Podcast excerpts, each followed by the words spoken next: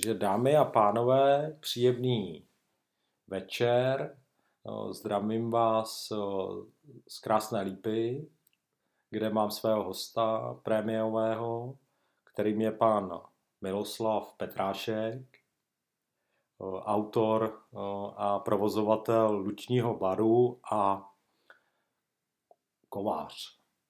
Takže my bychom vám rádi představili na začátku našeho hosta a já tímto předám Mildovi slovo v tom, ty jsi se, Mildo, vyučil kovářem přímo, nebo jsi se stal kovářem až jako, že tě to začalo bavit?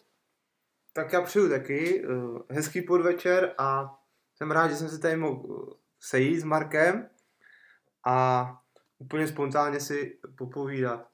No a na tvoji otázku odpovím jednoduše, protože mi je pokládaná poměrně často v dílně, když přijdou zákazníci nebo návštěvníci do Lučního baru, tak se mě ptají a je to tak, že nejsem vyučený kovář, nicméně zdědil jsem nějaký výtvarný talent a měl jsem štěstí na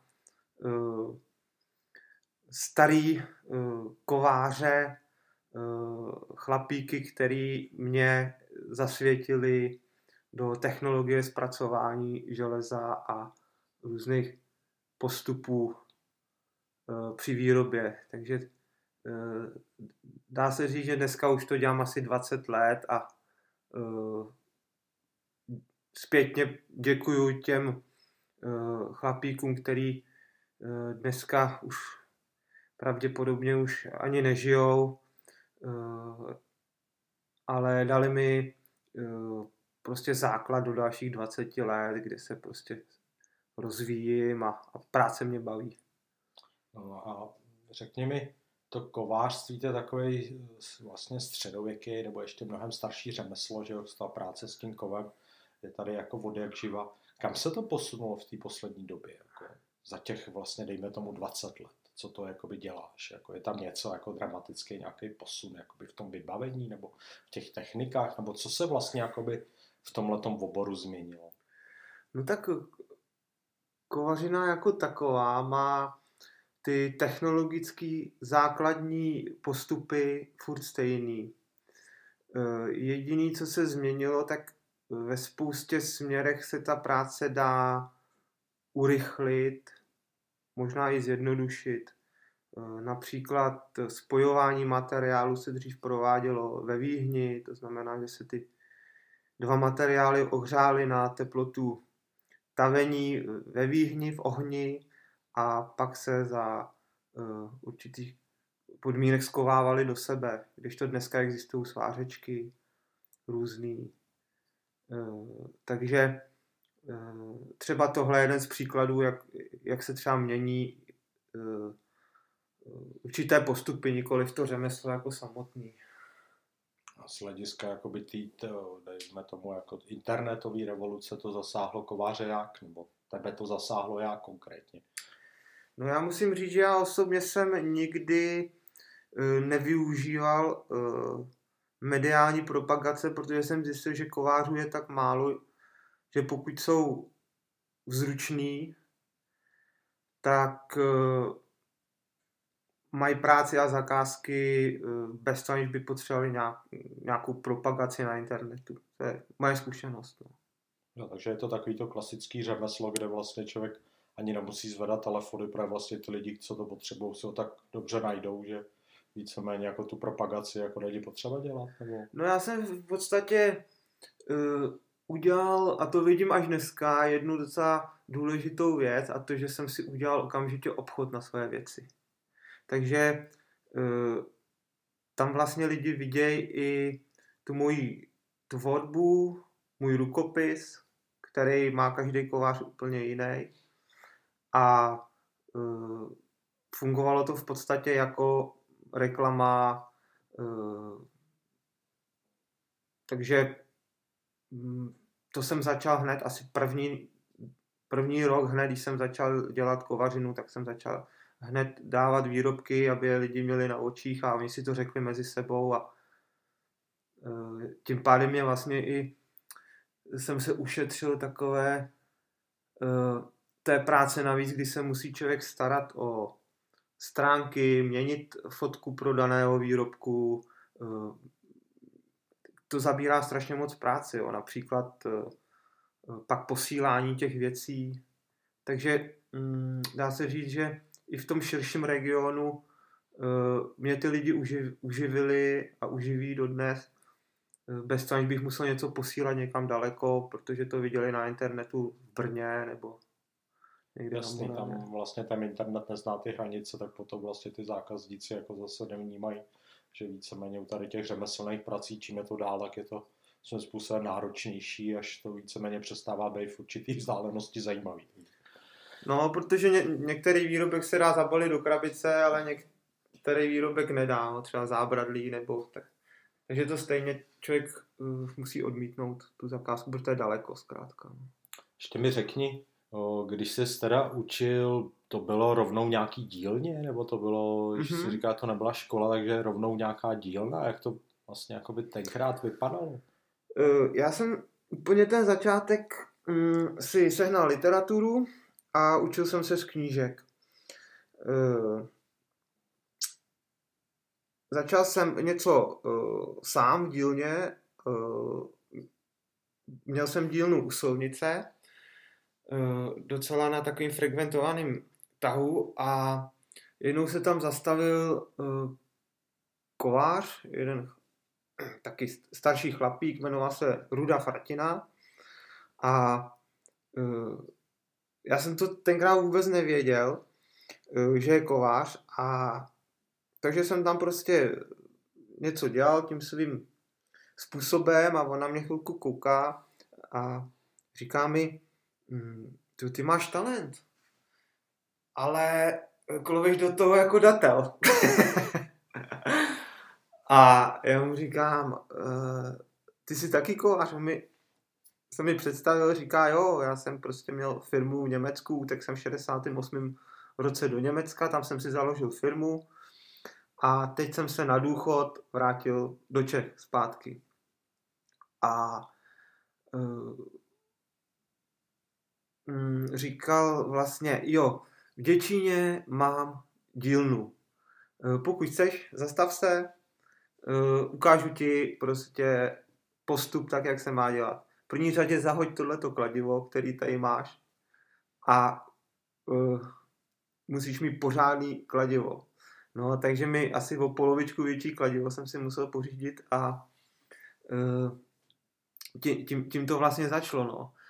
Uh, Samozřejmě bylo to těžké, protože já jsem měl hned v ruce asi tříkilový kladivo, takže mě bolela asi měsíc ruka z toho, než jsem si zvyk na to kladivo, ale začalo to odsejpat, protože každý ten úder, prostě jsem udělal trojnásobek práce, naučil mě, jak se k tomu mám správně postavit, a takový ty zajímavé věci, jako přes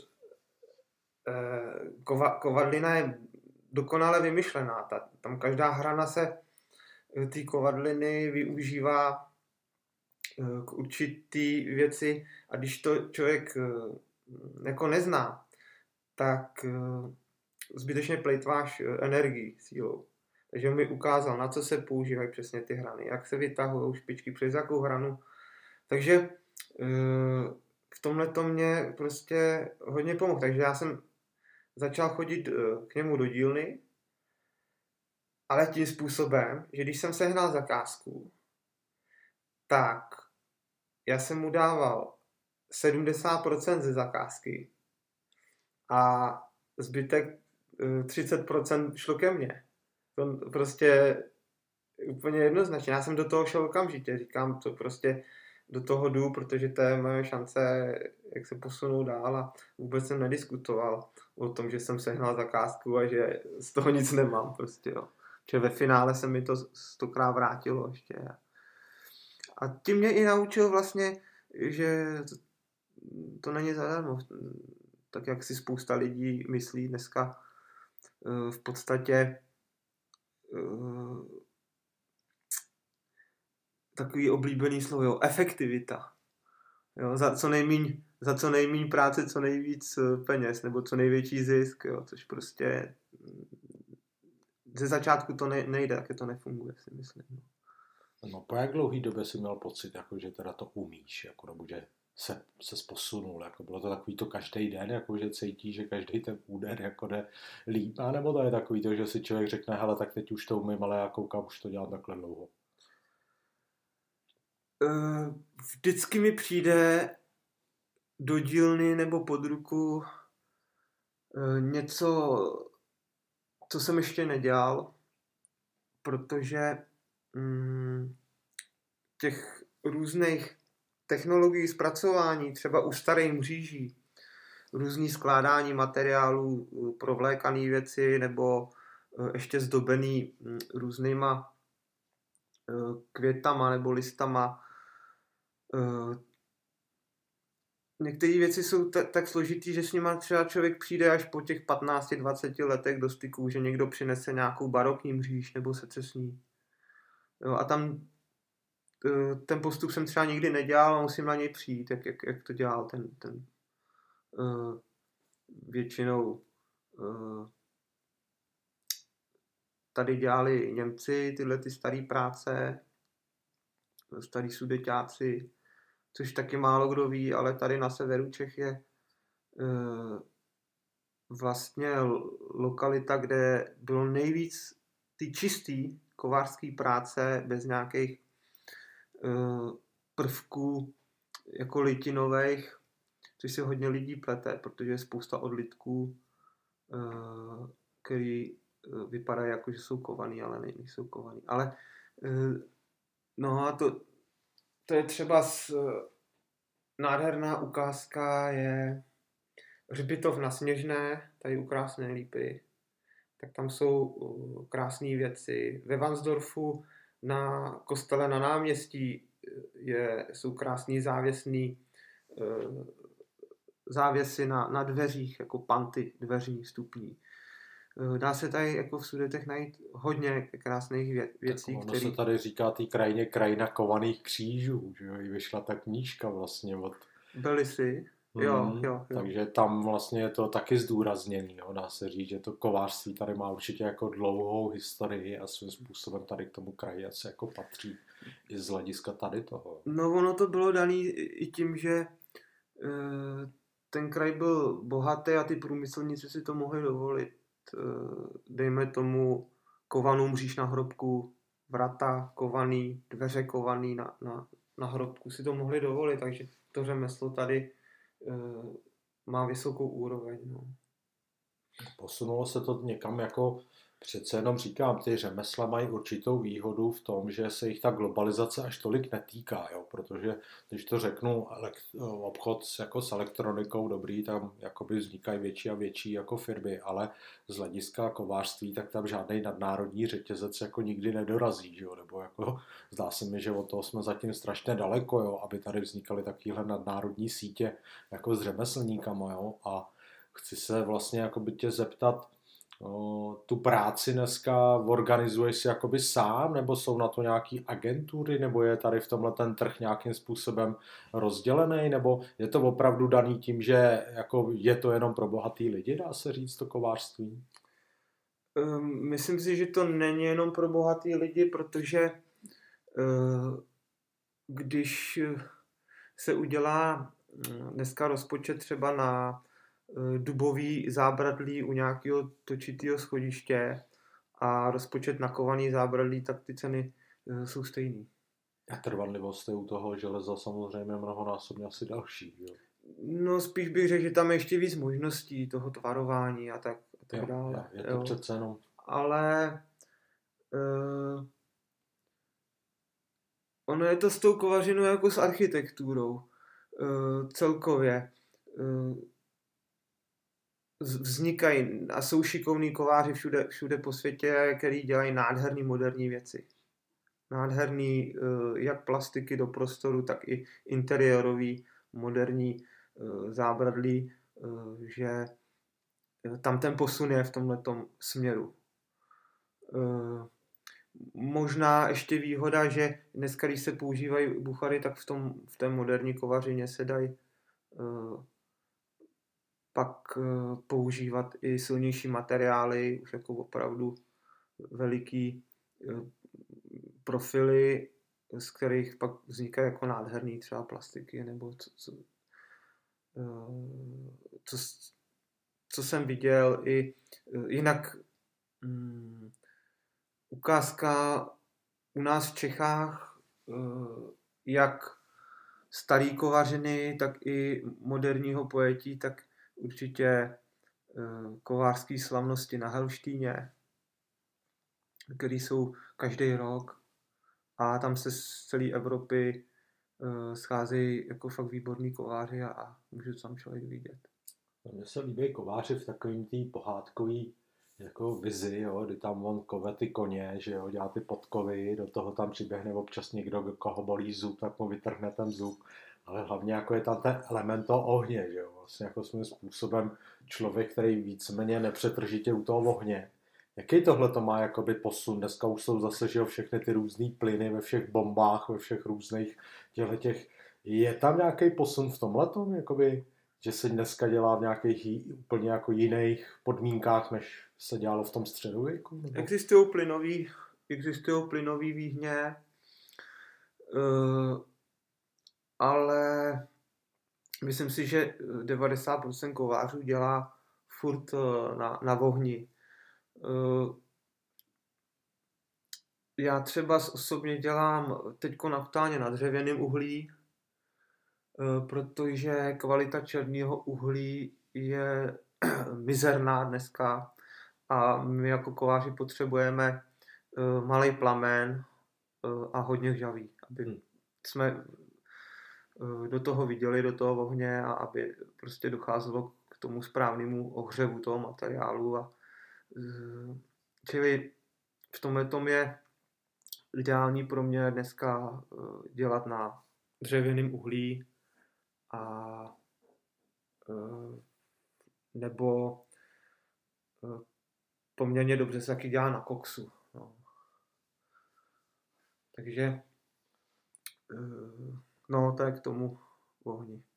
Spíš ještě mě zajímá, co je taková nejčastější, teda jako dneska zakázka, ty koně už to asi s těma podkovama nebudou. Je to strašně rozmanitý, ale převažují doplňky do interiéru. Doplňky do interiéru, na který se teďkon i specializuju, a od věšáků po svícny, různý držáky na květináče. Těch věcí je strašně moc, co se dá vymýšlet.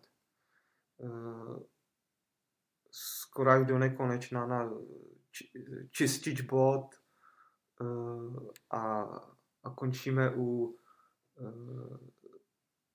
u věšáku na, na ručníky prostě. Těch, těch, vě, těch věcí je straš, straš, strašně rozmanitý. Je tam krásný na tom řemeslo to, že vlastně člověk z materiálu dělá rovnou jako nástroj, že? Nebo rovnou dělá doplněk, jo? Nebo nějakým způsobem ho dovede ten materiál zpracovat, takže z toho je užitná věc. Že? Takže to mi přijde, že v tomhletom ten prostor je určitě obrovský, ale stejně se zeptám, no, ta práce jakoby dneska funguje opravdu, že někdo zavolá, řekne, nemáte tam nějaký doplněk, nebo přijedou a podívají se, máš nějaký takovýhle prostě opravdu živej krám už jakoby k dispozici? Já už dneska po těch dvaceti letech uh, mám, mám stálou klientelu, která vlastně ještě tu informaci, že znají kováře, rozšiřuje dál. Uh, a prostě ten obchod sám o sobě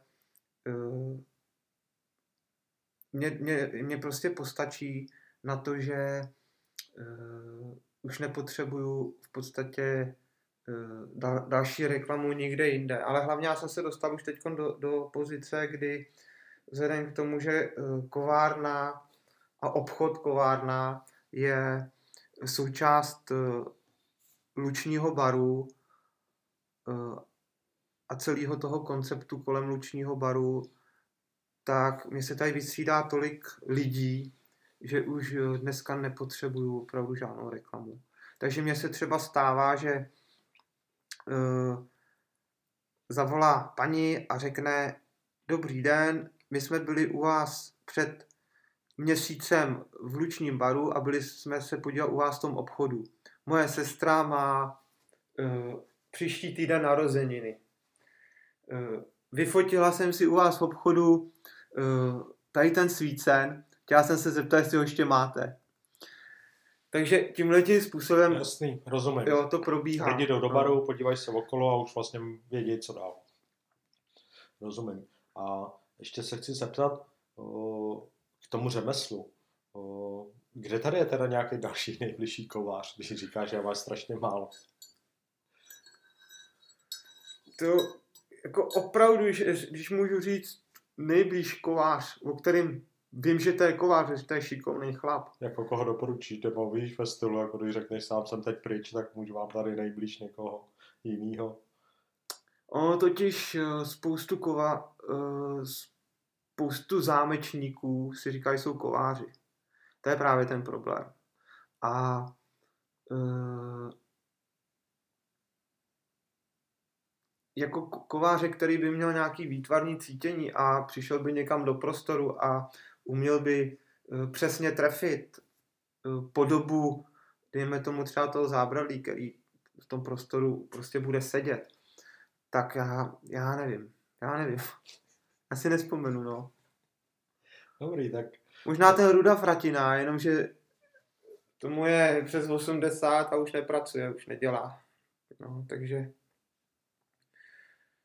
Že fakt je vás málo. No, jako málo. A já jsem se i kdysi bavil s nějakým kantorem, který učí v Turnově na, na střední škole, kde, kde mají profesi kovář. A říkal, že tak jeden ze třídy každý rok zůstává u řemesla. A většinou to jsou ty, kteří mají třeba nějakou návaznost s rodinou. Jasně.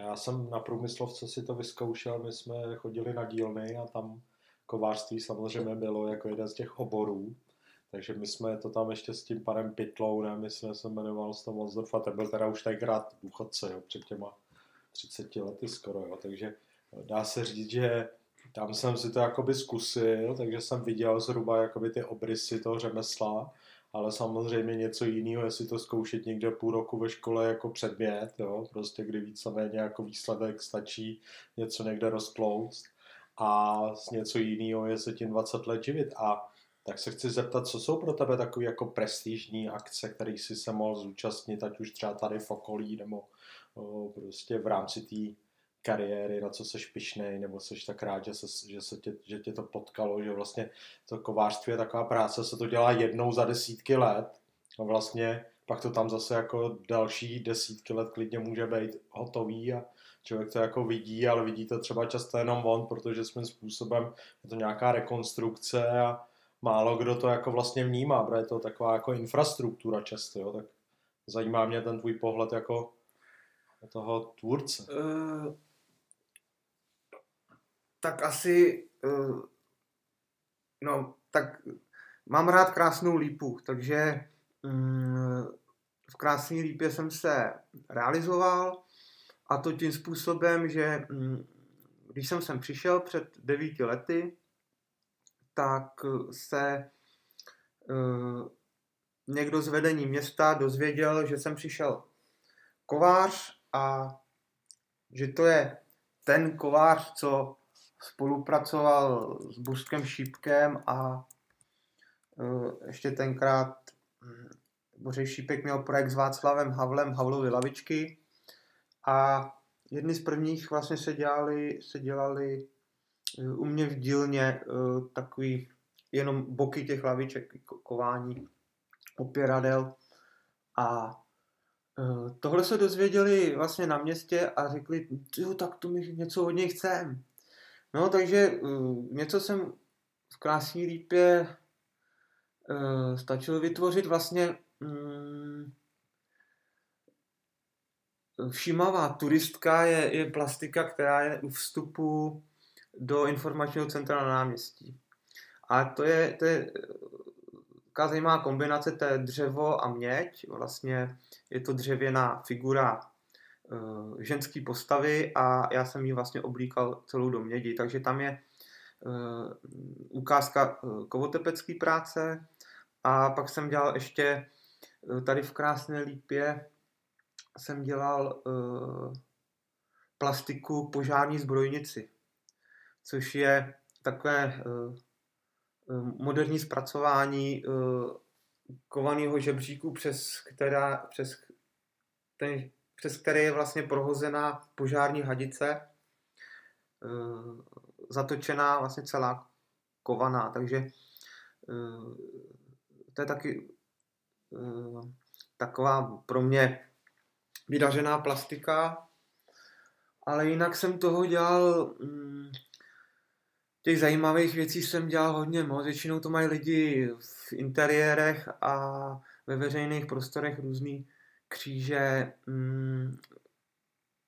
který dělám rád, když zase jsou trošku jinak než klasicky pojmutý, takže jsem dělal třeba v lístce k obětem myslím první světové války, tak tam jsem dělal kombinaci dřevokov, kříž a tam vlastně ty čtyři ramena spojovala kovaná trnová koruna. Takže to, to bylo taky zajímavý. No a to bylo strašně moc, takže já si ty věci už pořádně nepamatuju. Co tady ta Dietrichova hrobka, tam vlastně si taky pamatuju, že nějakým způsobem si na tom spolupracoval nebo spolupracoval. Ta, to je ještě, tady ta spolupráce je ještě uh, aktuální, mm, kdy vlastně letos už bych měl dokončit uh, sponzorským uh, darem uh, uh, celou vlastně renovaci uh, brány u Dietrichovy hrobky a to je právě jeden z těch příkladů toho krásného řemesla našich předků, kdy tam jsou prostě provlékaný pruty a k sebe a je tam spousta ozdobných listů a je to moc pěkná práce. Jo, tak na té hrobce tam asi jako malo je spousta práce pro spoustu dalších řemesel. To je... Unikátní, no, ta hrobka je unikátní.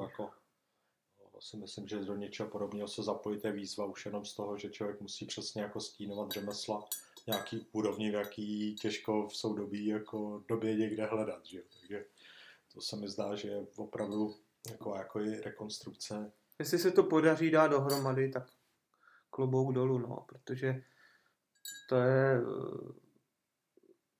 tam je vidět například mozaika tam je neuvěřitelná. No, no, to tam původně no, vypadalo a to si myslím, jak oni říkali, to je stejná úroveň jako v podstatě v Praze. Jo, jo. Ve Svatovítské katedrále.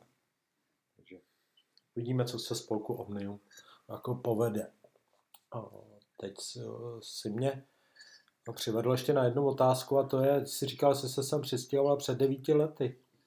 Jaký byl teda tvůj takový ten první dojem, když jsi se sem jako, dá se říct, když jsi sem přijel poprvé, nebo když jsi si řekl, tak tady bych, tady bych se chtěl pěkná, nebo jak to, jak to proběhlo tohle? No já jsem nebyl překvapený, protože já jsem Krásnou Lípu znal už dvacet pět let předtím, protože já jsem sem právě jezdil do školy, tady uh, uh, byl učňák, já jsem vyučený instalatér a my jsme tady měli dílny, takže já jsem sem jezdil hned po revoluci, ještě v tom devadesátém pátém nebo čtvrtém roce. Učňák nějaký. No, no, no, no. Takže Krásnou Lípu jsem znal uh, velice dobře v té syrové uh, postsocialistické podobě. Uh, každý den jsem stál na náměstí a čekal jsem na autobus. Uh, A když by mě tam dneska někdo postavil na tu autobusovou zastávku, tak bych vůbec nevěděl, kde jsem. Protože ten rozdíl je diametrální a vůbec jako představit si uh, takovou obrovskou invazi třeba turistů z batohama z celého světa. Tenkrát to vůbec bych netypoval. Ne, netypoval bych to vůbec. A bylo to v těch devadesátkách tady, pre... já jsem tady taky jako vlastně že jo, vyrostl, ale vím, že pak jako jen co mi bylo těch osmnáct devatenáct jsem pelášil odsaď jako do Prahy a pak jsem se sem vracel jako na takový ten víkendový pražácký pobyt, jo, prostě kdy přijedeš v pátek rychle někam, běžíš mezi lidi, v sobotu jakoby nějaký vejlet, co jo, večer něco podobného, v neděli oběd s rodinou a zase zpátky odsaď, ale svým způsobem v těch devadesátkách tady jako, já to vnímám jako spíš, že tady byly ty herny, všude tady byly ty, dá se říct, takový ten, ten nelegalita, jo, prostě ze vším všudy, jo, prostě víceméně lidi bez práce, ty původní fabriky vypnutý a místo toho vlastně jako spousta úplně nových, když to řeknu, řemesel nebo spousta nových jako živností, které do té doby vůbec nefungovaly, ale to byl spíš ten můj pohled. Jak to tady vypadalo jako teda v té Krásné Lípě, v těch devadesátkách? Já to mám zase zprostředkovaný jenom fakt, že jsem tady strávil vždycky týden praxe a pak jsem zase odjel pryč a uh, já, já vůbec jako nechápu, kdo tenkrát jako odhadl, že tady z toho průmyslového průšvihu se může Krásná Lípa dostat jedině tím, že tady se nastartuje turistický ruch. Jo, prostě ně, někdo nebo celý to, to vedení prostě do toho dalo úplně, úplně prostě vsadilo kartu, že, že do toho šli. No ale v těch devadesátkách to necítil, že jo? Jako to neměl žádnej takovýhle. Já to, právě, jako... já to právě vůbec ne- nechápu, protože tady zkomírala jedna fabrika za druhou. Uh, jedinej jedinej fakt jako fungující podnik byla herna, kde prostě uh, bujel noční život. Automaty, všechny no, ty baty, dá se říct, no, jako opravdu jako na to napojený. Než se to, začalo, než se to začalo osekávat různýma zá, zákonama, tak ty herny šlapaly na plný pecky, že jo, a různý zábavy, diskotéky, ty byly v každém klubu, nebo, jo, tak, ale, ale že by tady vznikaly nějaký uh, nový provozy, to, to prostě nebylo, spíš zanikaly ty provozy. Hmm. Je pravda, že my jsme do Krásné Lípy jako do, do hospody, tak do, do, na náměstí asi do té besedy, ne? Nebo prostě a jinak si tady moc nepamatuju nějaký jako hospody, že by jsme tam pivovar neexistoval v té době. Byly tady příšerný, byly tady při, příšerný lokály jako třeba na místě, kde teď je pivovar Falkenštejn, tak tam byla hospoda šílená. To byl obrovský prostor, kde byly tři stoly a devět židlí. Jinak to bylo úplně prázdný a tam stála prostě paní za takovým velkým pultem. A tam jsme chodili na svačinu a na limonádu. No, ani nevím, jestli tam bylo něco víc k dispozici jako v tom obchodě, ale uh, šílený, šílený. Takže to se mi líbí, že ty jsi vlastně teda v Krásné Lípě jako chodil na praxi, pak si se odsaď, od, jako dá se říct, odsunul, nebo nebyl jsi tady, pak si se sem vrátil definitivně. No ale přišel jsem opět do jiného světa. To jsem prostě hned věděl, že uh, kromě kromě kovařiny, jestli jako nevyužiju a nezačnu tady podnikat v tom jako turistickém odvětví. Takže, takže jsem prostě hlupák. To prostě každý viděl, že to tady uh, prostě šlapé. Že ty lidi sem chtějí, že uh, já jsem dělal cyklistiku, takže jsem vlastně to tady měl projetý a věděl jsem, že tady je krásně, ale nikdy mi to vlastně ne, nedocvaklo, že žijem v tak geologicky zajímavé oblasti, že, že bychom vlastně na to mohli jako vydělávat, protože je to zvláštní, no, že pro oči člověk nevidí, jo, v podstatě. Jo. No, jako já jsem tady strávil, říkám, celý útlý dětství. Jezdili jsme s klukama do Brtníků, prostě normálně vlakem, dal jsme si sedli pod skálou, udělali jsme si tam polívku ze sáčku. Večer jsme zase jako mastili zpátky, ale brali jsme to jako každý den někam do lesa. A dneska vidí, že jako opravdu tyhle ty jako pískovcové skály v lese jako jsou v Čechách na různých místech, ale ještě v nějakém spojení dál, prostě s nějakýma horama, nebo aby to bylo celý nějaký takovýhle území, tak to opravdu jakoby jenom tady. Takže já se nedivím jakoby těm lidem, který jako mají tisíc jedna míst na světě, který chtějí naštívit, a že mezi tím jako za Čechy tam je Pravčická brána. Takovýhle věci. Ty se pak jet vlastně jako musej. Pro tebe to samé, jako když jedeš do Egypta, no tak taky chceš vidět pyramidy, že jo? Nebo jako to, kvůli čemu tam vlastně jako lidi často jedou. Ale uh, mě zajímá, po těch, uh, před těma desíti lety jsi se sem definitivně teda přestěhoval jako tady z toho, jestli jako to volání turistického ruchu? Nebo jako... Ne, to byla náhoda. Já jsem uh, dostal vizitku s telefonním číslem, protože jsem tenkrát byl sám. Dostal jsem vizitku s telefonním číslem na, na nějakou holku od kamaráda. A když jsem se s ním potkal si po čtrnácti dnech, tak mi říká, tak co, vole, už jsi volal? A já mu říkám, no vidíš, tyjo, ještě ne. A vytáhl jsem tu vizitku, takovou ošmudlanou. Už to nebylo skoro přečtení, to číslo. A říkám, tak já tam zavolám, já jí zavolám.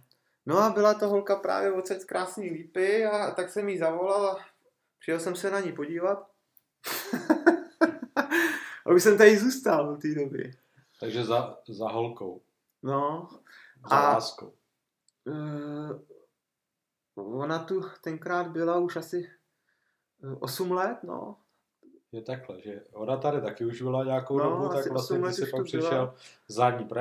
Jak říkám, já si vás ze svého dětství nějak nevybavuji, ale to si nevybavuji z Krásný Lípy skoro nikoho. Takže pro ale... mě jako rumburáka je tohleto vlastně o, i šance trošku poznávat lidi z Krásný Lípy nebo z těch dalších obcí, protože to dětství jako člověk prožil opravdu v takovém tom mikroprostoru někde kolem toho paneláku nebo kolem toho baráku a moc nikam dál jako neviděl, jo? Kdo kde bydlí nebo kdo kde žije. No to já nevím do dneška. Já jsem tady devět let a znám tady akorát pět lidí. A o, pojďme k Lučnímu baru. Luční bar je vlastně něco, co si ty vytvořil a provozuješ. O, jaký byl ten začátek nebo kde byl ten vlastně jakoby... ten motiv, jako říct, hele, budu touhle cestou, budu to dělat takhle, protože ty jsi v tom moc neuhejbal a vlastně představil jsi to tak, jak to provozuješ do teďka, víceméně na tom konceptu vlastně nic neubylo, naopak ještě přibyl vlastně potom ten další prostor. Jak to vlastně vzniklo tohleto? No on to vůbec neměl být Luční bar původně.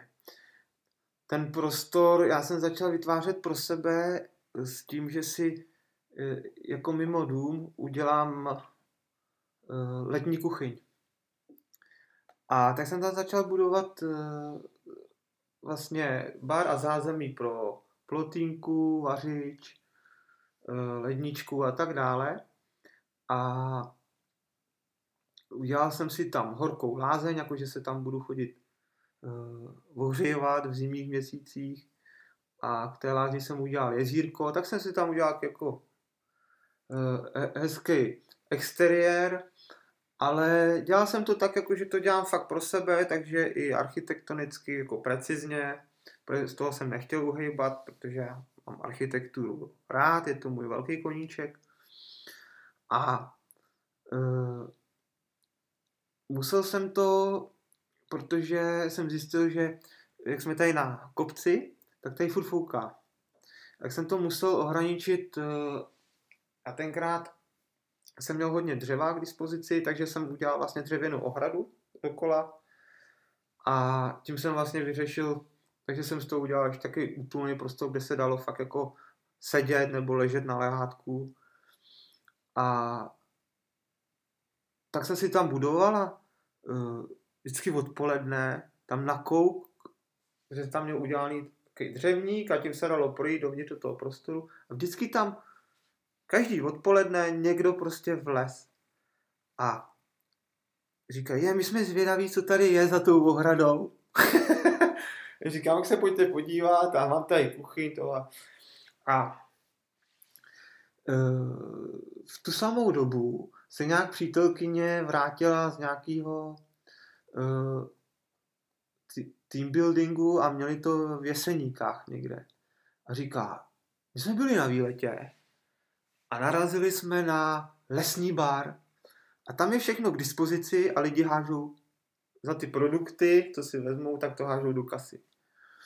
A říkám, aha, to je zajímavý. No a pak jsem šel domů večer a říkám, já vlastně v tom turistickém ruchu tady jsem celou dobu chtěl nějakým způsobem podnikat, ale nechtěl jsem mít ubytování, protože ubytování tady vznikalo a vzniká strašně moc. A říkám, tak mám tady takovýhle prostor, tak já to, já to zkusím teda s tím samoobslužným barem. Mám velkou výhodu, že je to přímo u baráku, takže to budu mít pod kontrolou, na rozdíl od těch Jeseníků, který vlastně tam je nějaká dva a půl kilometru docházková vzdálenost, takže oni tam zboží a odpadky všechno musí vozit autem, když to já to tady mám všechno vlastně na jednom pozemku. No a e- další souhra ještě okolností e, zavolal mi chlapík, s kterým jsem mluvil asi dva roky předtím, že bych od něj rád koupil kus navazující louky. A on mi, on mě vlastně tenkrát odmítl, že na ty pozemky bere dotace a má, měl velké hospodářství a že zkrátka neprodává kvůli dotacím. No, ale on si to rozmyslel a za dva roky se mi ozval úplně plesk čistýho nebe, že mi prodá celou louku. Asi hektar louky. S tím, že prodává celý hospodářství a má pár vklíněných pozemků, tak jestli ještě o to mám zájem, tak jsem řekl samozřejmě, že mám. No a to už prostě mi bylo jasný, že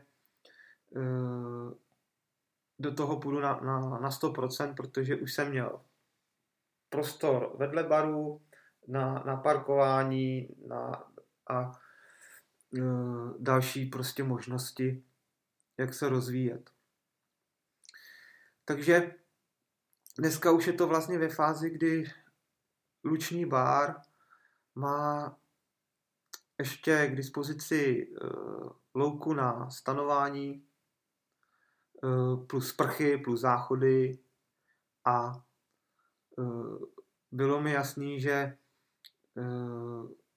dřív nebo později do toho nějakým způsobem zakomponuju i kovárnu. Takže dneska vlastně vznikl i bar v kovárně, který zase vykompenzuje ten provoz v zimě, kdy nemůžou být lidi v tom Lučním baru venku, tak vykompenzuje a zároveň vlastně ještě nabízím další e, zážitek vlastně v podobě, že se lidi můžou koukat na mě, když, když kovu, když pracuju, anebo po domluvě e, si to můžu i vyzkoušet. A měl jsem tady i školy, kdy třeba strojní průmyslovka e, měla kdysi základy kování v předmětu a dneska už to vlastně si nemůžou vyzkoušet, protože oni zrušili dílny. Aha. Úplně nemají nemaj kovárnu. Takže byli třeba kluci tady jakoby na, na stáži si to vyzkoušet, aby uh, věděli vlastně, protože se baví jenom o teorii, ale ne, nemohli si to vyzkoušet. Takže Takže se na to nabalují takovýhle třeba zajímavé věci. E, takže... No ale já si pamatuju, že v té době, když to otvíral, tak ono kolem toho bylo vlastně docela rychle, docela velký halo. Jako taková ta, když to řeknu, mediální, jako by prostě ozvěra byla veliká, že jo. A svým způsobem pamatuju si, že tvoje dojmy z toho nebyly úplně jako optimistický. Jak na to vzpomínáš? Jako vlastně právě jedna věc je přesně něco připravovat, pak to vlastně dá se říct dát na trh. pak vidět tu reakci, že? A to už neřídíš ty, to už řídí někdo jiný. No a to jsem tenkrát vůbec neodhad, protože já jsem si neuvědomil, že to tady v té oblasti bude jako sociální téma. Jestli je vůbec možné, aby něco takového fungovalo díl jak týden. Jasně. Jo. Takže okamžitě o tom měli zájem snad úplně všechny média, co existují. ČT jedna, Nova, Prima, z Děčínského deníku, z radiožurnálu, najednou prostě obrovská reklama pro mě. Jenomže zároveň obrovský závazek, protože začali jezdit lidi, zvědavci, a já jsem tak jako perfekcionista a potřeboval jsem jako to mít všechno perfektně připravený. A nejenom na zásobené věci, ale i po té stránce té architektury. Takže to samozřejmě nebylo dodělané, takže já jsem i, i teď si na to prostě dávám hodně záležet, jo, že přemýšlím, jaký použiju materiál, jakou barvu, a že chci, aby to místo působilo, uh, v Japonsku by řekli zenově, jo, takže chci, aby to bylo prostě uh, regenerační prostor na odpočinek, odpočinek. A, mm-hmm. a mm, s tím, že uh, nepropaguju na žádný booking tečka com a, a podobně, tak to prostě nemám, protože aby to bylo pozvolný a aby tady fakt bylo uh, nějakým způsobem uh, to udržitelný. I když uh, dneska už vím, že to um, já neovlivním prostě. No, že... Jak se k tobě, protože přesně když člověk přijde do normálního baru, že jo, tak jim tam pak může říct, pivo máte teplý, nebo tady to je nějaký... se mi to tady nějak vás nelíbí. Ve chvíli, kdy tam člověk neobsluhuje a ty lidi se obsluhují sami, jak se k tomu dostává ta zpětná vazba vlastně od těch zákazníků nebo návštěvníků? On vznikl, ani nevím, kdo to vytvořil, a najednou jsem zjistil, že funguje Facebook Lučný bar. A vůbec jsem o tom netušil. Až mi jednou kamarád říká, hele, teď jsem četl uh, recenzi na, na Facebooku Lučního baru. A já mu říkám, počkej, já žádný Facebook nemám Luční bar. Ne, to tam normálně je. A já jsem si to otevřel po několika měsících. A tam bylo úplně neskutečné množství uh, těch, uh, jak se to řekne? Recenzí. Recenzí. A uh, jedna z nich, jedna z nich zněla: v Lučním baru se nám moc líbilo, ale majitel málo komunikuje. a, a já si, si v duchu říkal, no jo, tak když dvacet let byl sám zavřený v kovárně a teď zašli chodit lidi, tak se nedivte, že kovář neumí komunikovat, jo. Jasný, člověk je introvertní jako povolání a prostě není zvyklý prostě obsluhovat. Chápu, a um, posouvá se to někam dál, jakoby v tomhletom ta komunikace, jakože ty lidi více vědí, jako je dneska má šance nějakým způsobem jako jim dávat nějakou zprávu, nebo jak s nima komunikuje? Ale učím se, v první řadě se učím být asertivní, protože fakt jsem ani nevěděl, že existuje tolik druhů lidí. A nezbývá mi nic jiného, než bych za každou cenu prostě vlídnej, jo, protože to je nej, nejlepší cesta, uh, jak, jak prostě přežít, ale ona celkově ta atmosféra tady v Lučním baru je perfektní, protože ty lidi sem přijdou s tím, že uh, jaký si to udělají, takový to mají, tady jim nikdo náladu neskazí, tu si můžou zkazit jedině sami. Hmm. Oni totiž tady nemusí ček, čekat na nějakého unaveného číšníka po desetihodinové směně. Hmm. Dáte nám ještě pivo. Ma, no. A e, to, že jim je vložená důvěra do nich, tak oni jsou prostě za to strašně rádi. A sleduju to i třeba na různých, na různým způsobu, jak to jako projevujou. Někteří třeba uh, jdou za mnou, i přesto, že to tady funguje samoobslužně. A jsou tady prostě všude kasy, nebo se dá platit přes terminál dneska už. Tak za mnou jdou a chtějí mi prostě osobně dát ty peníze, aby mi vyjádřili, jako že oni jsou ty poctiví a že jsem přijeli s tím dobrým Jasně, úmyslem. My tady opravdu jsme zaplatili. A tak, tak jim prostě musím říkat, uh, prosím vás, dejte do kasy a dělejte jako, že tady nejsem. Takže je tady spousta jako zajímavých a... Co tě jako na tom vlastně těší? Kdy, kdy vidíš jakoby ty výsledky, ty svý práce, jako, který lidi jsou ty vlastně, jako ty vdi, když to řeknu, který dělají dobře tobě, jo? Já věřím tomu, že to dělá dobře jako spoustě jakoby cílových skupin, že jo? Ale co vlastně jakoby je pro tebe ta srdeční jakoby záležitost v tom Lučním baru, jako?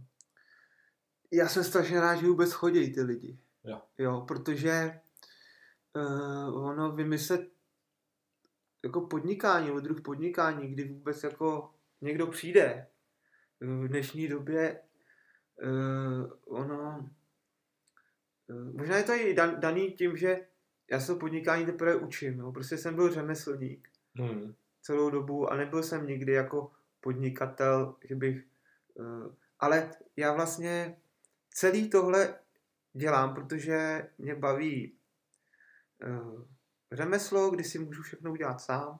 Baví mě prostě ta architektura, uh, nejenom uh, architektura uh, objektů, ale i zahradní architektura, aby to zakomponovalo celek prostě do sebe.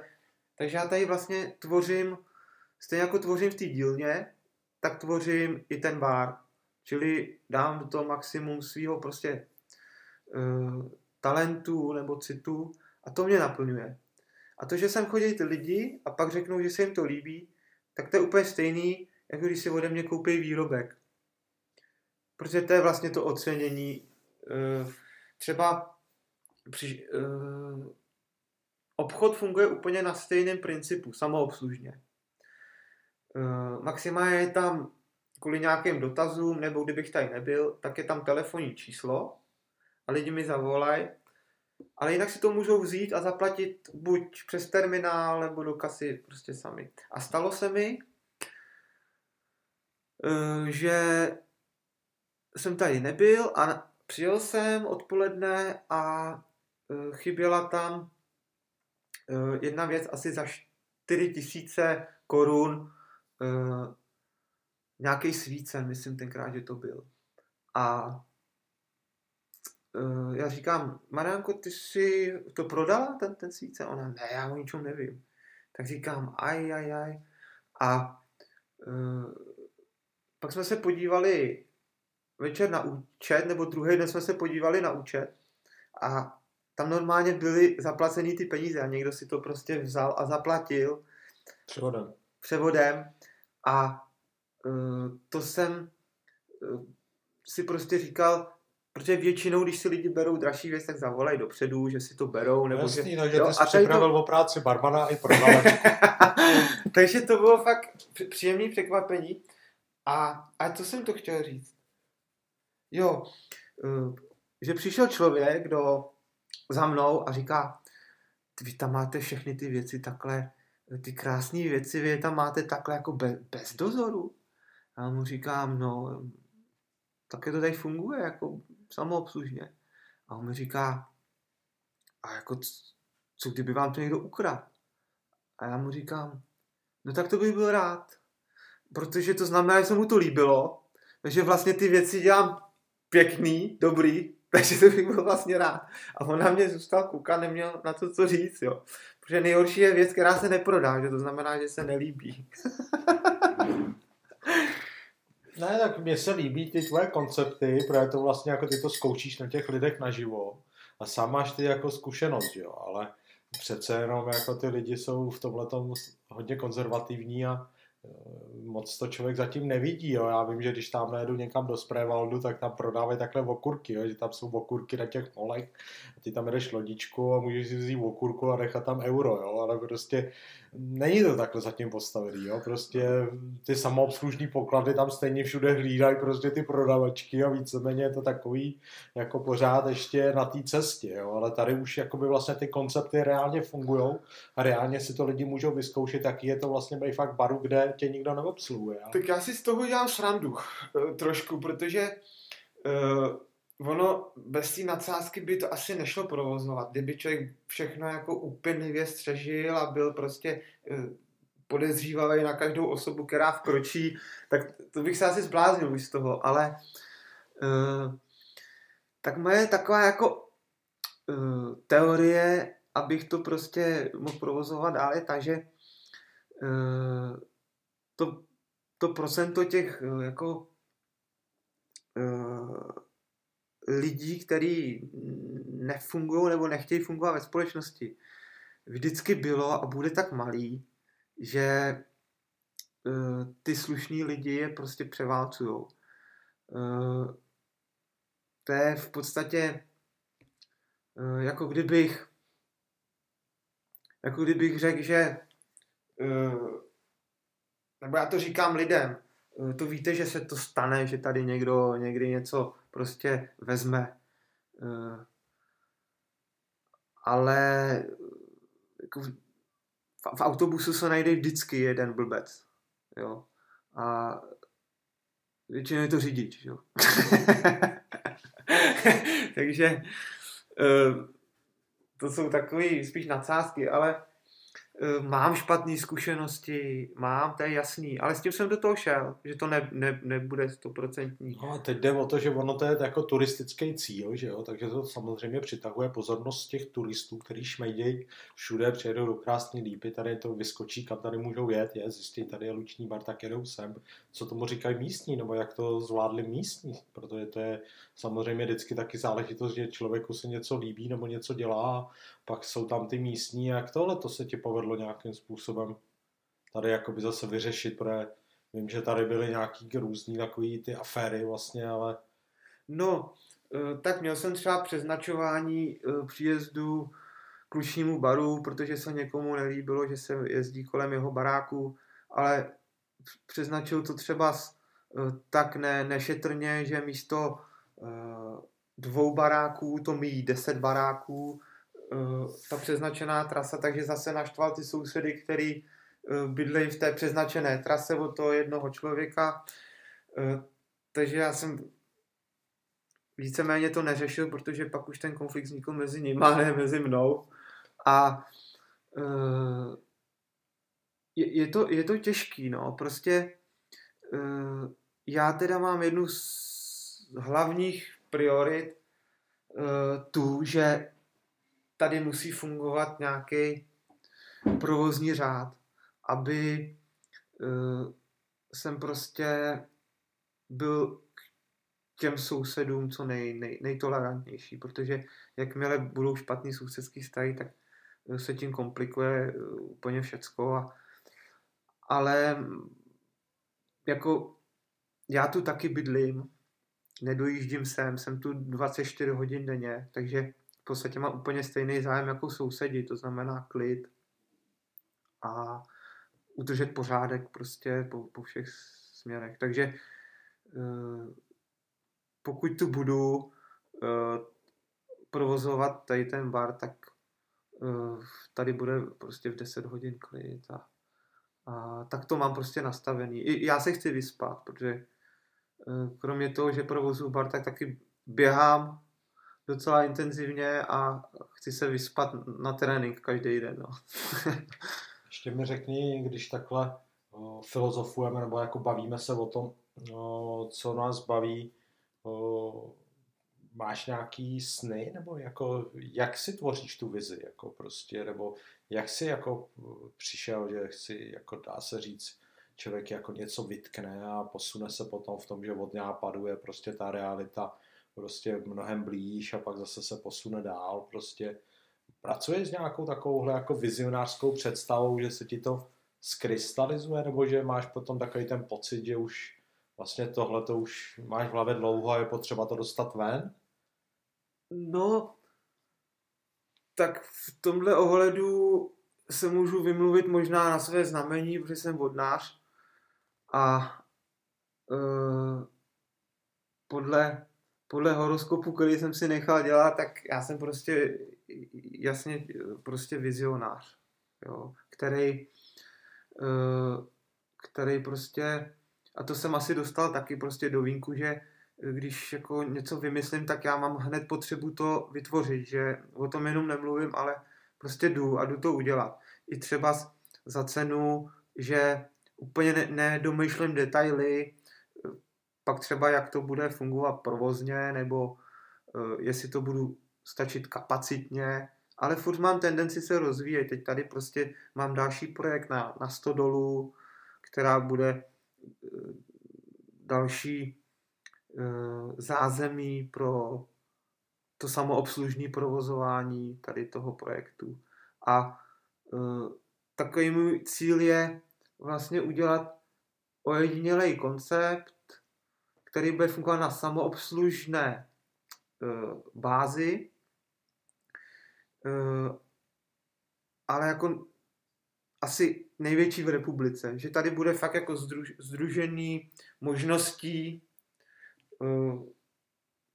Obchod, obchody, už tady vlastně budou dva obchody s, s mýma výrobkama, nebo nějak, asi pravděpodobně ještě přizvu do prodejních prostorů ještě dva výtvarníky, s kterýma spolupracuju asi dvacet let už.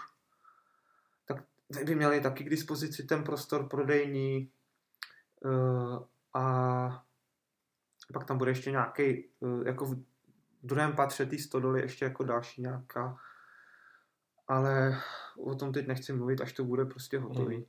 Nicméně teď už mi ležej uh, na pracovním stole už hotový projekty na tu stodolu, takže bych to viděl jako, že by se to mohlo začít realizovat už letošní rok, třeba na podzim a mm, prostě udělat asi největší koncept samoobslužnej jako v republice, takový, já tomu pracovně říkám, uh,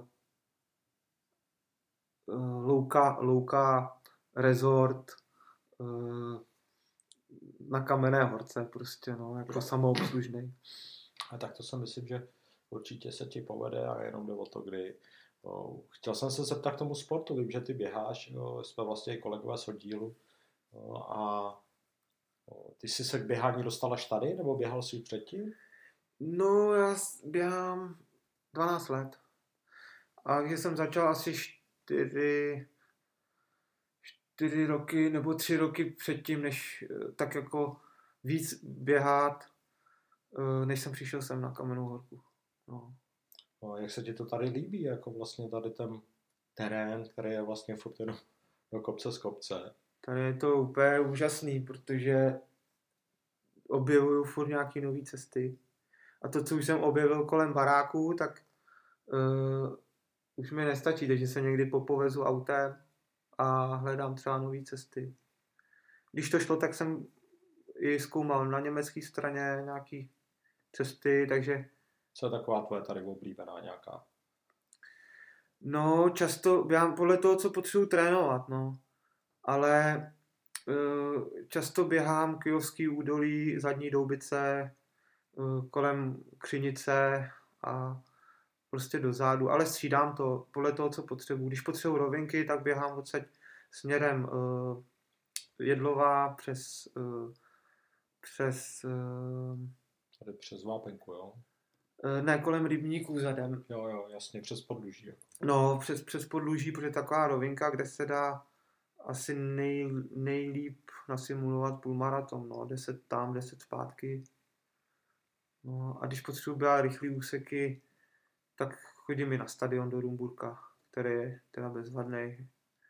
Tam jsem chodil tykom zimě a uh, tam to perfektně funguje, tam vyčištěný. A že co ti tady nechybí, jako dá se říct, co tady máš pocit, jako že je tady jakoby perfektní a svým způsobem je to tady, dá se říct, jakoby v tomhletom nadprůměrný. Kromě té přírody, ta příroda je tady samozřejmě tady je kouzelná. Ne, jo, tady ale... je neuvěřitelná skladba e, zajímavých lidí. E, aktivních, e, jak v kulturní oblasti, děje se tady strašných věcí. Se tady, tady prostě ta kultura, ať se to nezdá, tak já si můžu naplánovat na jeden týden od festivalu e, nějakého příro, přírodovědeckého až po koncerty, úplně všecko tady prostě e, je. V, v tomhletom je ten výběžek úplně neuvěřitelný. On dokázal natáhnout e, z, prostě z velkých měst e, lidi e, zajímavý, aktivní, který tady prostě tvoří tu kulturu. No. No je to znát jako v podstatě nepřetržitě, no, že svým způsobem jako ubejvá ta potřeba být v těch velkých městech.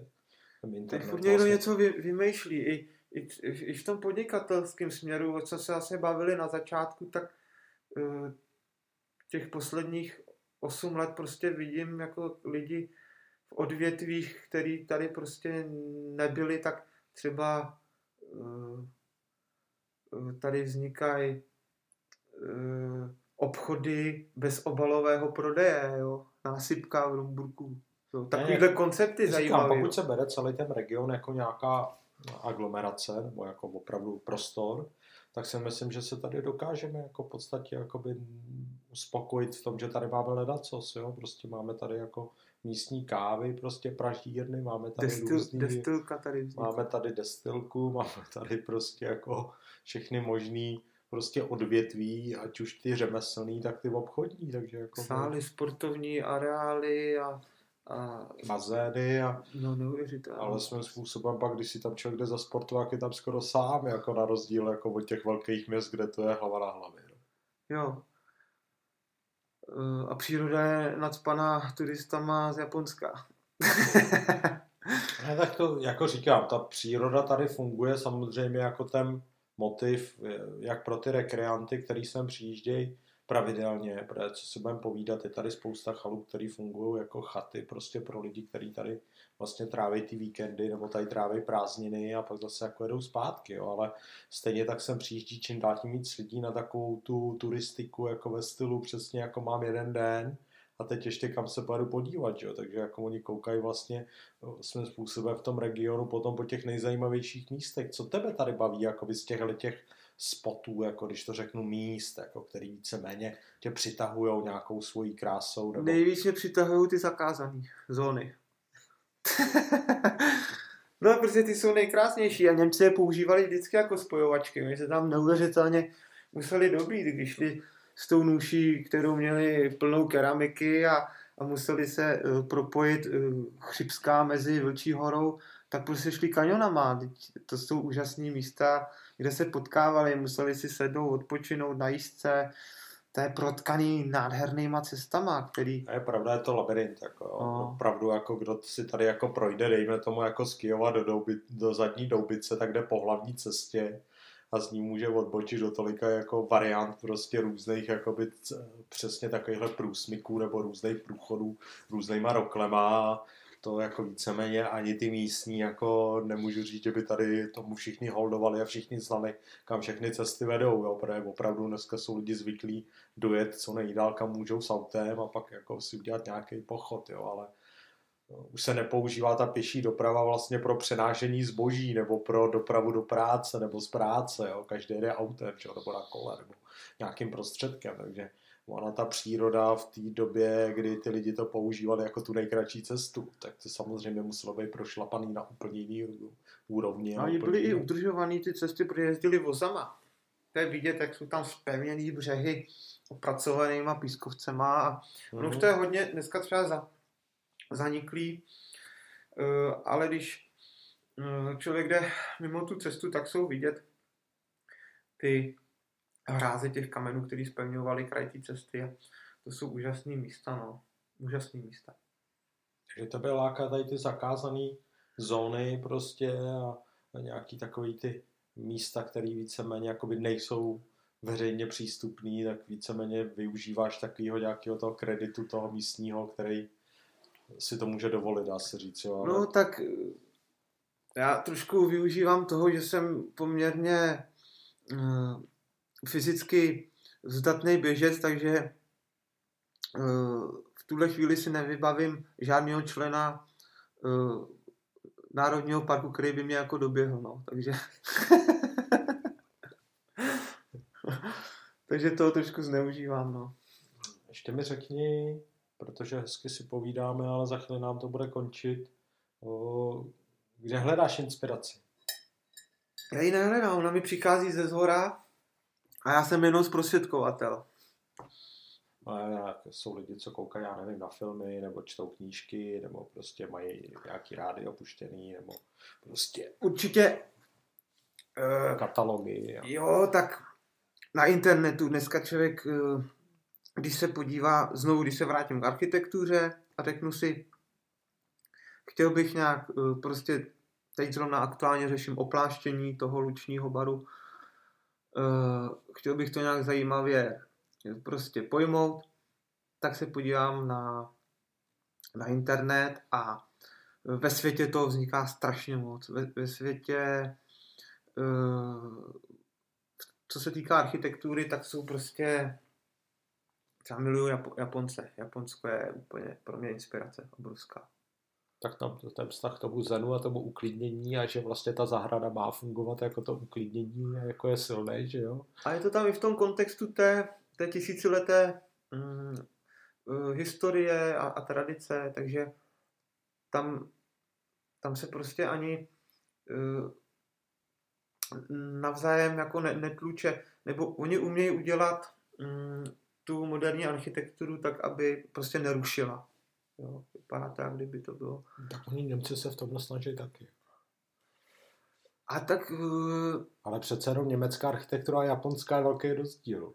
No, mně se třeba líbí, když jsme u Němců, tak se mi líbí Kranichstein, že tam se třeba nebáli uh, udělat uh, takový jako skleněný přístavby uh, nebo moderní přístavby přímo na, na té na památce toho Kranichsteinu, taky mo- fakt jsou tam moderní, ale vůbec nerušej, že to, uh, ono, když se to umí vyvážit, ta architektura, hmm.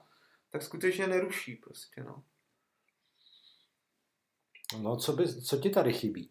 Jako, nebo co máš pocit, že tady jako ještě chybí?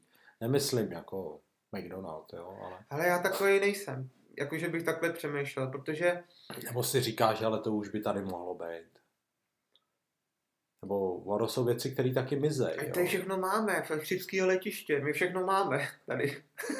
Ne, tak já vždycky si říkám, že nám tady chybí o, spíš to vnímání, jo. Takovýho toho, že vlastně se tady máme jako... Jak jsi říkal, jo, že to je turistický jako místo, je to jako oblíbený pro spoustu, jako dá se říct, lidí, kteří to Česko jako prolítnou, ale na tady to si najdou čas a pak tady vlastně žijí s lidma, který ani ty místa skoro neznají. Ale když no. seš u toho vnímání, to je zajímavý, protože uh, v podstatě uh, lidi se tady strašně dlouho jako vymlouvali na to, že zrušili textilní průmysl, že zrušili fabriky a že nemají práci. A docela dlouho trvalo, než ty lidi tady začali uh, na ten turistický ruch uh, reagovat tím, že začaly ty chalupy uh, opravovat, ty obrovské chalupy, které tady měli a ne, ani nepotřebovali takový velký prostory, tak třeba půlku pronajmou a v druhé půlce žijou. A to strašně dlouho jako trvalo. Takže já si myslím, že... Uh, Ono má všechno jako setrvačnost, ne, než to těm lidem dojde a uh, jinak, jakože mě by něco chybilo, já jak jsem takový jako našláplej těma vězema, tak mě jako nic nechybí, já furt něco a, a můžu využít třeba uh, toho, že uh, mám volný čas, potřebuji si třeba tady od toho prostředí odpočinout, protože taky to nejde, abych tady byl furt. Tak třeba, jo, chybí mi možná teď prozkoumávat německou stranu uh, toho saského Švýcarska, kterou, jasně, kterou to nemám... to máme zavřený, protože zrovna je ta doba, no, ale... kterou nemám jako pro, prozkoumal a strašně rád bych se tam jako podíval. Na, tam je spousta taky nádherných míst, který neznám. A... Ještě jsem se tě chtěl zeptat, co prominentní vrcholy?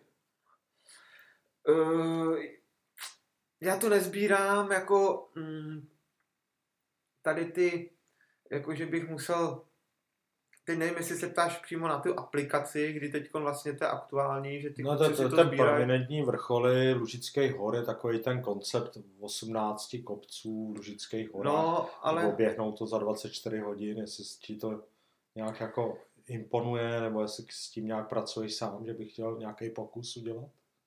Mm, t- zatím mě to nějak, nějak neláká. Já jsem si vyzkoušel nějaký útráky a uh, já teď trénuju na, jako, na, jiný, distanc, na jiný distance, takže uh, já na ty kopce vyběhnu rád, jako v rámci tréninku, ale jeden po druhým, ne všechny najednou. Takže nemáš žádný takovýhle tady místní nějaký cíle, prostě, protože vím, že tady máte, že tam máš park maraton, nebo z všechny ty distance, tak to určitě jakoby běháš jako, dá se říct. Tak já jsem si vyzkoušel těch tisíc mil vlastně loni hmm. a uh, pro mě to zatím splnilo uh, to, co jsem v podstatě chtěl. Yeah. A teď jako další nějaký útráky, nějaký, tak, tak jako ne, asi teď ne, teď Teď spíš uh, mám docela dobře se cítím teďko na, na pětku, na desítku, na půlmaraton. To je taková jako teďkon distanc, kde, by, kde bych uh, pokud povolej um, pořádání závodů, tak tam bych jsem chtěl asi jít na osobáky tady těch třech distancí. A co to je za časy? Uh, jedna dvacet tři, možná jedna dvacet dva na maraton. Půlmaraton, na, na půlmaraton. Uh, uh, sed, uh, na pětku tam bych mohl asi zaběhnout uh, sedmnáct čtyřicet pět a těch uh, pod třicet šest, uh, abych dal desítku. To, to je hezký, to máš no. jako spoustu jako doufám možností před sebou. A výhodou je zase, že v Rumburku aspoň je takový nejbližší jako pořádný stadion, kde se dá něco zaběhnout, protože tebe stačí pak, aby byly jenom nějaký závody ve středu a prostě bylo to pořádně změřený a máš rychle osobák, že jo, když máš člověk natrénováno potom. A já myslím, že to pustěj, že, že teď měřiči časomíry budou mít dost práce. Takže... No, co bychom ještě probrali? Chceš něco ještě takhle prostě tady do tady toho prémiového podcastu, který tady pro vás nahráváme ze nejsevernějších Čech. To je takový severní podcast, který se snaží jako pracovat s tím motivem, že všichni v Čechách si myslí, že severní vítr je krutý. Tak vlastně ten severní podcast, vidíte, vůbec není krutý.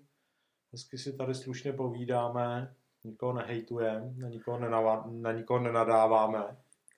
Možná jenom říct, že je to úžasné místo na žití a že tady je opravdu obrovské množství možností. Já a... to moc nechvál, protože pak se sem hele, každý Pražák a Brňák nebude chtít přestěhovat a za chvíli tady jako se sem nevejdeme. Jako, zase to nepřechval. Uh... Řekni ptaj to, se, co... Ptaj se, ptaj se, ptaj se mě každý víkend lidi, jestli tu není uh, barák nebo pozemek na prodej.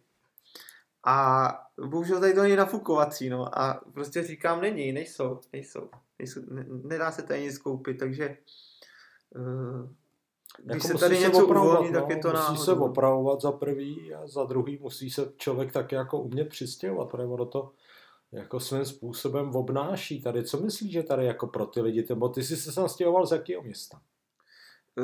Asi dvacet kiláků odsaď z České Kamenice. Přes tak to bylo podobný, ale ta Krásná Lípa je menší přece jenom, že jo? Takže bylo to zase takový ještě jako jiný způsob života než té Kamenice. No tak tady jsem na periferii mezi loukama, no, takže uh,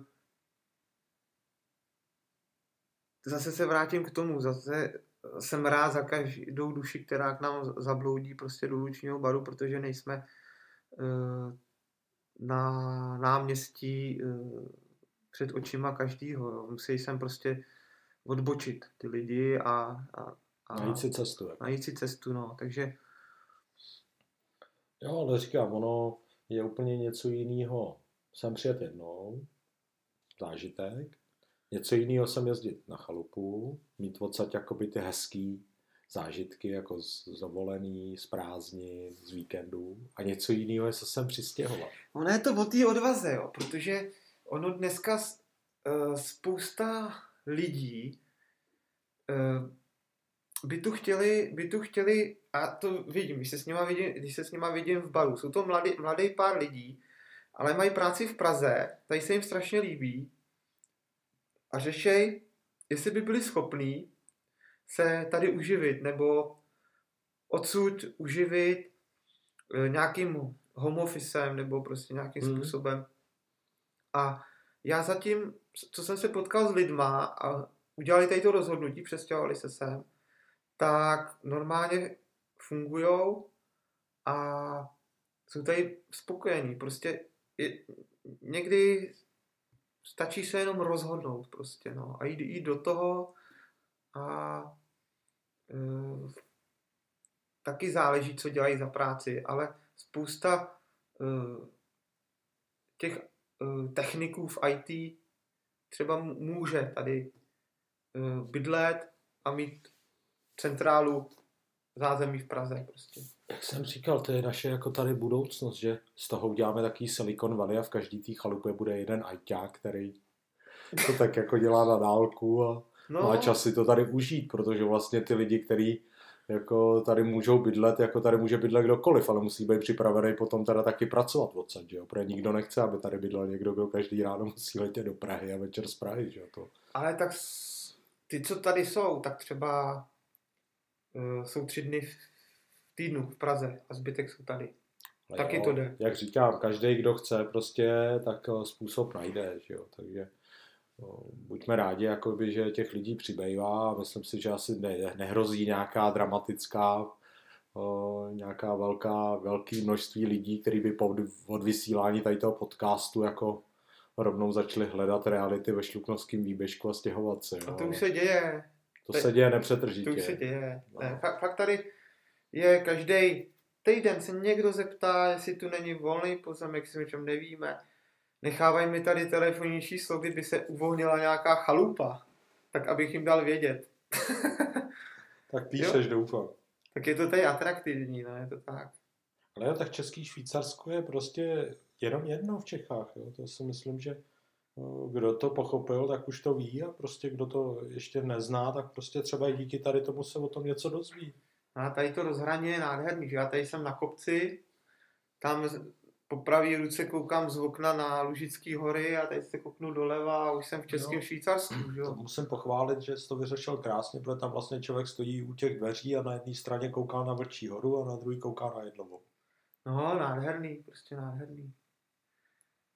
Takže děkujeme vám všem za poslech, omluvte občas tu sníženou kvalitu, protože my tady jsme u toho konzumovali sušenky a pili čaj a chrastili všema těma končetinama. Tak omluvte v tomhletom prostě něco, s čím začínáme a budeme se těšit u nějakého dalšího dílu zase naslyšenou. Takže děkuju, Mildo. A já taky děkuju, Marku. Díky.